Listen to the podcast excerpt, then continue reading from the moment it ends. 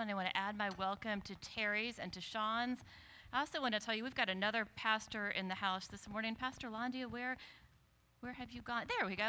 For those of you who don't know her, this is Pastor Londia Granger Wright. She is our district superintendent, which means that she's in charge of keeping all us pastors in line and nurturing us and taking care of us. She was instrumental in helping me get my appointment back here at Salem. So I'm especially happy to have her here worshiping with us this morning. You know, I have been welcomed back so warmly since I took on this role. I've had cards and calls and visitors to my office. Nick was in my office this morning and gave me a big hug to welcome me back here. This is the first time I've been in this specific pulpit since I changed roles into my role as executive pastor. But one thing has become clear to me. If the conversations go on very long with any of you, nobody really understands what it is that I do all day. People seem to know that it involves a lot of keys and colored pens and a law degree, but the details are incredibly hazy. And I must admit that they were hazy to me even when I started in this new position just a few months ago. Christianity Today tells us that executive pastors are a hot trend in large, growing churches. They operate as a sort of COO, that the, the senior pastor, Terry, can focus on more traditional roles, preaching and teaching and visiting with people when they're in need in the hospital. For instance, today she's over at our South City site preaching, and I am here. So as the church gets bigger, it just takes more of us. And I am thrilled to be on the team. Having spent so many years in municipal and faith based nonprofit work, I tend to think of my job sort of like the city manager for a city or the executive director of a faith based nonprofit. But I will tell you that churches are not cities. And while we may be one of the original faith based nonprofits, our mission is so much larger. Our mission is to connect all people with God's extravagant love. And my job really is just to help make that happen. But what does that mean day to day? Our board was curious as well, so they asked our very talented Hazel Oliver, our videographer, to tail me around for a few days last week and to make a video. So it's, I think, going to land in your inboxes this week, but you guys are going to get the preview version. I'm actually going to get the preview version on a big screen. This is what Deb Lemoyne does during the week. I go to prepare a place for you. That's what I think of when I think of my job as an executive pastor. I think about preparing places for people, places to worship, places to study, places to serve. My job description says that I'm responsible for overseeing the day to day operations of one church operating in two locations. I make sure that all of our resources, buildings, money, and most important of all, people, are working together to connect everyone, including people we don't even know yet, to God's extravagant love. So much of what gets done here seems almost invisible because it happens outside of Sunday morning worship. But there's this great team of staff and volunteers working the other six days of the week, all 52 weeks of the year, to make sure that the money that goes into the offering plate on Sunday morning makes a difference in our community and around the world. We run a dozen or more finance reports every month. Our payroll typically exceeds 50 people. We maintain and continue to improve two huge sites working with a team of contractors and consultants, not just to get those sites ready for Sunday morning, but to get them ready for the next generation. We partner with agencies like Kingdom House and Epworth so that our resources extend far beyond these walls, feeding people and changing lives throughout our community. Like those that went before us, we are preparing a place. These walls are full of activity all week long. Musicians are practicing, ministry leaders are creating programs that transform lives. Staff are brainstorming about next steps. People are being fed. And yes, we do deal with a lot of plumbing and recycling and room painting and figuring out which walls are load bearing and whether or not we still have the tile that matches the entryway floor. Some of the most important moments of my life have happened here. But in my office, I keep a photo of another church. It was my uncle's church when he was a young chaplain in Vietnam, and he's leading worship in a church without a roof. When you look at it, you assume some terrible event has happened here, but it was really monkeys. The monkeys were tearing the roof off, and every time these young soldiers put the roof back on, the monkeys just tore it right back down again. Eventually, they just worshipped without a roof. It sits there, and it reminds me that even though I spend most of my day working on buildings, at the end of the day, it's not about buildings at all.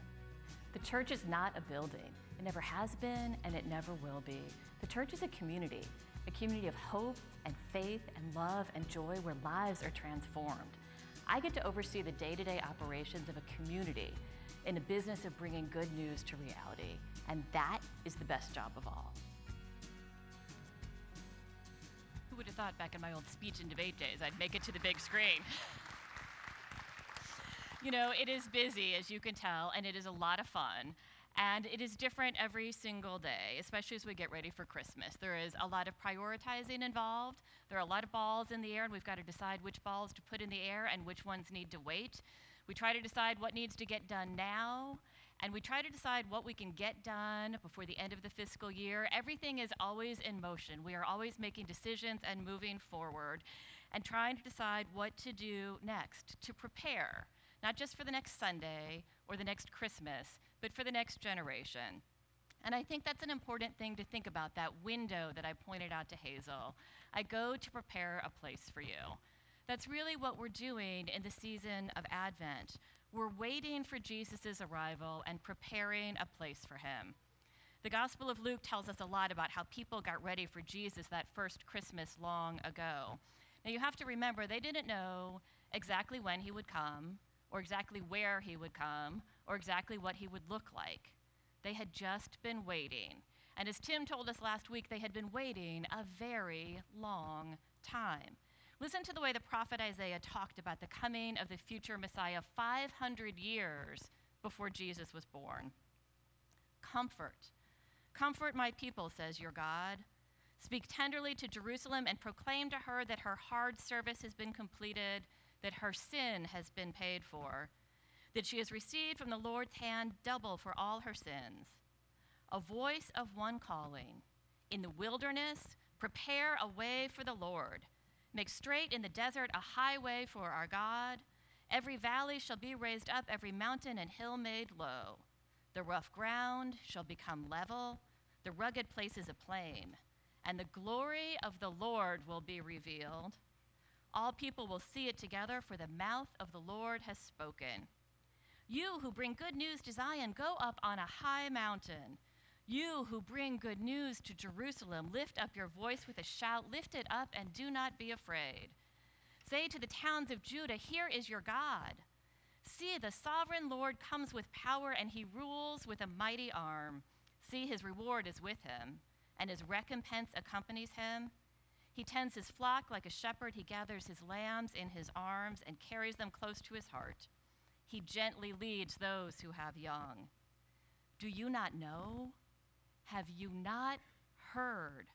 The Lord is the everlasting God, the creator of the ends of the earth. He will not grow tired or weary, and his understanding no one can fathom. He gives strength to the weary and increases the power of the weak. Even youths grow tired and weary, even young men stumble and fall. But those who hope in the Lord will renew their strength. They will soar on wings like eagles. They will run and not grow weary. They will walk and they will not faint. This is what the people of God were waiting for. And they waited a long, long time. But then, then in the New Testament, we see Matthew and Luke both record for us in the birth narratives what happens when the people's time of waiting is over. Read together, those two gospel accounts give us the most complete story of Jesus' birth. Luke's is longer, with a lot more detail, and it's my favorite of the two. Without Luke's attention to detail, the Christmas pageant that Patty puts on each year would be short and dull, and to be honest, it would be a little bit scary. It's Luke that gives us the angels and the shepherds and the baby wrapped in bands of cloth and laid in a manger because there was no room for him at the inn. But before all that glorious detail that our children celebrate every year, Luke gives us a guy named Zechariah. Now, in all the years that I've been around the church, I have never seen poor Zechariah get even a cameo appearance in the children's Christmas pageant. But Luke, Luke spends 43 verses of the Christmas story not on Jesus, but on old Zechariah. The first 20 of those verses read like this In the time of King Herod of Judea, there was a priest named Zechariah who belonged to the priestly division Abijah. His wife Elizabeth was also a descendant of Aaron. Both of them were righteous in the sight of God, observing all the Lord's commands and decrees blamelessly. But they were childless, because Elizabeth was not able to conceive, and they both were very old. Once, when Zechariah's division was on duty, and he was serving as priest before God, he was chosen by Lot, according to the custom of the priesthood, to go into the temple of Lords and burn incense. And when the time of the burning of incense came, all the assembled worshippers were praying outside. Then an angel of the Lord appeared to him, standing at the right side of the altar of incense. When Zechariah saw him, he was startled and was gripped with fear. But the angel said to him, Do not be afraid, Zechariah. Your prayer has been heard. Your wife Elizabeth will bear you a son, and you are to call him John. He will be a joy and a delight to you, and many will rejoice because of his birth, for he will be great in the sight of the Lord. He is never to take wine or other fermented drink, and he will be filled with the Holy Spirit even before he is born. He will bring back many of the people of Israel to the Lord their God, and he will go on before the Lord in the spirit and the power of Elijah to turn the hearts of the parents to their children and the disobedient to the wisdom of the righteous to make ready a people prepared for the Lord. Zechariah answered the angel, How can I be sure of this? I am an old man, and my wife is well along in years. That's how you politely say that about your wife. The angel said to him, I am Gabriel. I stand in the presence of God, and I have been sent to speak to you and to tell you this good news. And now you will be silent and you will not be able to speak until the day this happens, because you did not believe my words, which will come true at their appointed time. Meanwhile, the people were waiting for Zechariah and wondering why he stayed so long in the temple. When he came out, he could not speak. They realized he had seen a vision in the temple, for he kept making signs to them, but he remained unable to speak. When his time of service was completed, he returned home. After this, his wife Elizabeth became pregnant and for five months remained in seclusion. The Lord has done this for me, she said. In these days he has shown his favor and taken away my disgrace among the people. Zechariah was a priest in the temple. And the way I see it, he was an executive pastor of sorts long before the term was trendy. Zechariah was a behind the scenes, back of the house, detail oriented sort of guy. Luke tells us that Zechariah's job was to keep the incense burning even when no one saw him do it. His job was critical because Jewish tradition held that the part of the worship service most beloved by God was when the smoke rose up from the altar of incense because it represented the prayers of the people rising up to God and that God so loves our prayers. Zechariah maintained that altar of incense all week long, morning and evening, even when no one was around. The incense had a very specific formula. It had to be made a certain way, burned a certain way, at certain times, in certain places, by certain people. It had to be done just right. The right supplies had to be in place, the right rules had to be followed, the right maintenance schedule had to be maintained. When Luke tells us that Zechariah was blameless before God, he doesn't so much mean that he was without failing or without sin, that he never made a mistake. He means that he followed the laws and ordinances of God. He kept things ready. He too prepared a place. And in the midst of that, an angel appears to him with amazing good news. Zechariah, working behind the scenes, is the first person in the New Testament to have a conversation with an angel. And the angel promises him a much hoped for child of his own, despite the age of he and his wife Elizabeth. And how does he respond? Like many of us probably would, with shock and a lot of questions. If you ever come in here some Sunday morning and find that all of your clergy have been rendered mute, you will know that we have been visited by an angel and that we responded with shock and a lot of questions.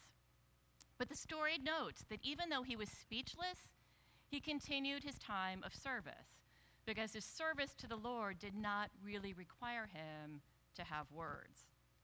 This is not the end of Zechariah's story, it's just the first half. Zechariah gets another 23 whole verses. But I want to pause here and ask a question Why is Luke telling us all this? Paper was expensive in Luke's day. He would not have written it down if he didn't think it mattered. All of this detail that doesn't make for a very good Christmas pageant at all. Why do we have it? I think it's because Luke is telling us how important it is to be prepared. He's asking us to think about what we do while we wait. Let me ask you this. How many of us have children coming home for Christmas soon? Anybody besides me? My youngest comes home for Christmas this Friday, and I am so excited I could almost explode. There is cookie dough and grocery lists and wrapping paper all over my house right now. I can't wait. When we are excited about somebody coming, we prepare. And the key to doing it well is to know what the person who is coming cares about. I know that my daughter Elizabeth cares more about clean sheets and homemade gingerbread, and that my son Jack couldn't care less if his sheets are clean, but we better make sure the Wi Fi connection is strong. And he wants to know what Brian is putting on the big green egg for Christmas dinner. We know what they care about, and so we get it ready. And while nobody may see us getting ready, it's those preparations that make all the difference in the world when that precious child walks through the door. And so I wonder what is it that Jesus cares about? What do we know about Jesus that tells us how to prepare for him? I think that Advent wreath that Sean lit gives us a beautiful clue this season hope, peace, love, joy. These are the things that Jesus cares about. These are the things we are called to prepare to make space for him in our lives at Christmas. Scholars tell us that the birth narratives in Matthew and Luke are something called literary overtures, that they tell the whole story of the gospel in miniature. They're summaries. And in this overture, Luke is reminding us how important it is to prepare, to wait with excitement. He's inviting us not just to think about Zechariah's service to God, but our service to God. How do we get our buildings ready, whether they're churches or homes or schools, but not just our buildings? How do we get our hearts ready? How do we make space?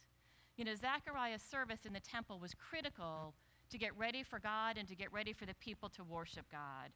But it was also critical for the transformation of his own heart. Scripture tells us that Zechariah's wife did become pregnant. She spends three months of her pregnancy with her cousin Mary, who was pregnant with Jesus at the time. And the story tells us that when she first heard Mary's voice, that baby leapt in her womb at the sound of her voice. John knew already.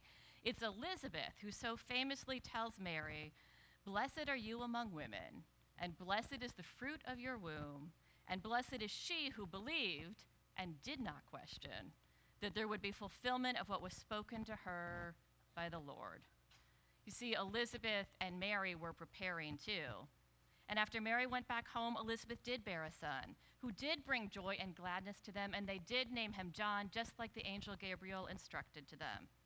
I love this story so much, my children are named from it Elizabeth and John. I took pity on Jack and named him John instead of Zachariah so he wouldn't be that kid in kindergarten who could never spell his own name. And it's only after that naming, when the baby is named John, that Zachariah finally speaks again. But this time, he speaks differently because his heart has been changed. Gone are the questions, gone is the doubt, gone is the shock. And in its place, there's this beautiful song of thanksgiving. It's called Zechariah's Prophecy. And we find it as we carry on in the story in Luke's Gospel at verse 67. John's father, Zechariah, was filled with the Holy Spirit and prophesied, Because the Lord God of Israel, bless him, because he has come to help and has delivered his people. He has raised up a mighty Savior for us in his servant David's house, just as he said through the mouths of his holy prophets long ago. He has brought salvation from our enemies and from the power of all those who hate us. He has shown the mercy promised to our ancestors and remembered his holy covenant, the solemn pledge he made to our ancestor Abraham. He has granted that we would be rescued from the power of our enemies, so that those of you who remember David Kerr will remember he always said to pay attention when the scripture says so that. So that we could serve him without fear, in holiness and righteousness in God's eyes for as long as we live.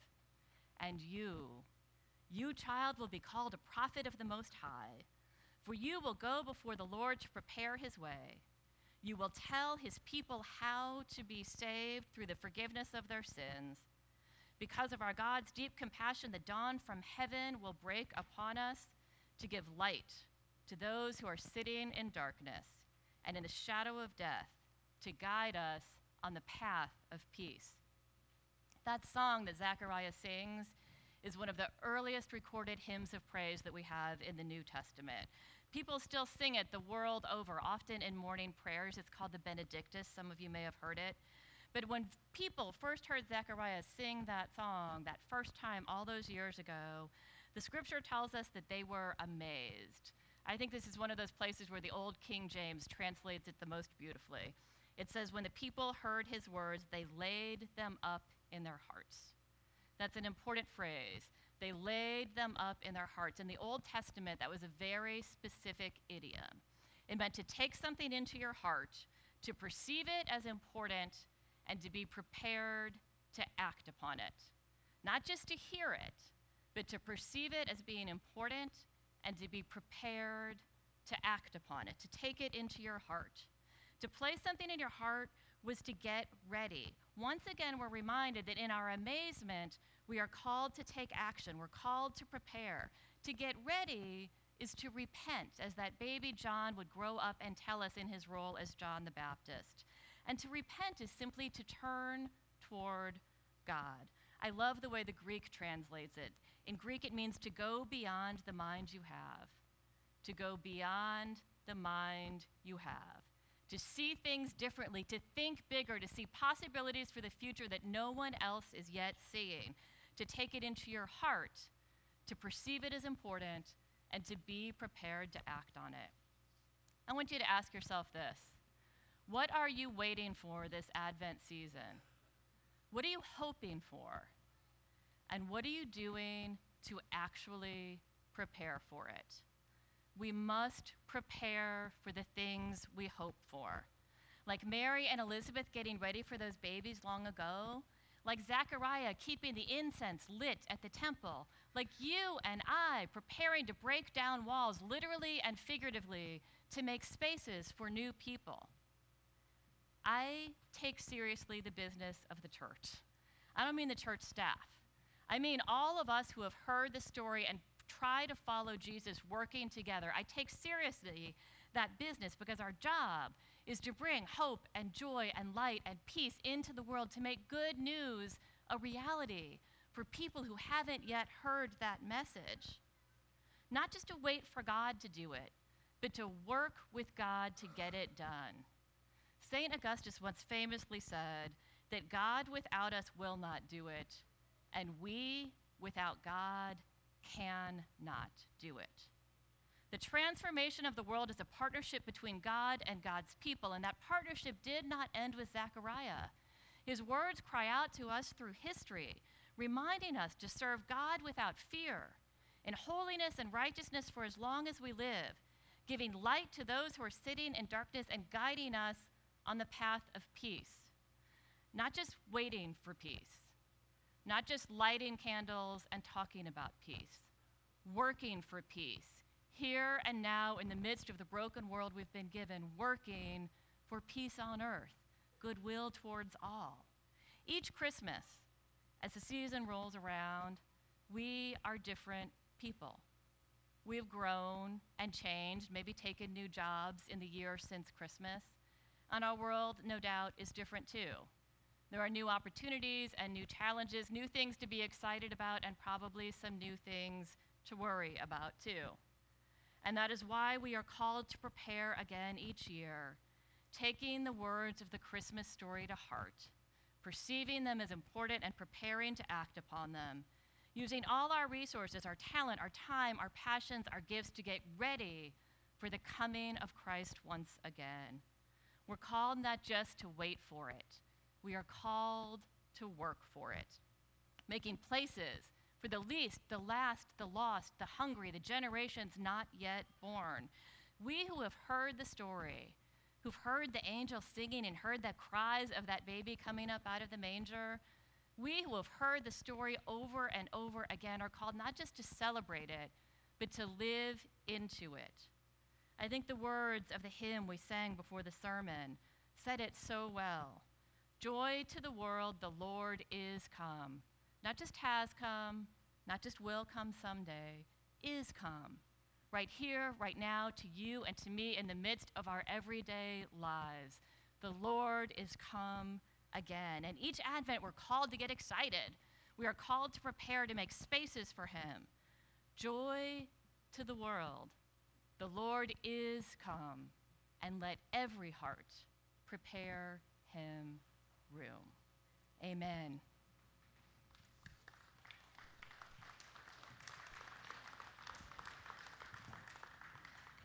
And as we continue service, we'd like you to stand and sing our closing song with us.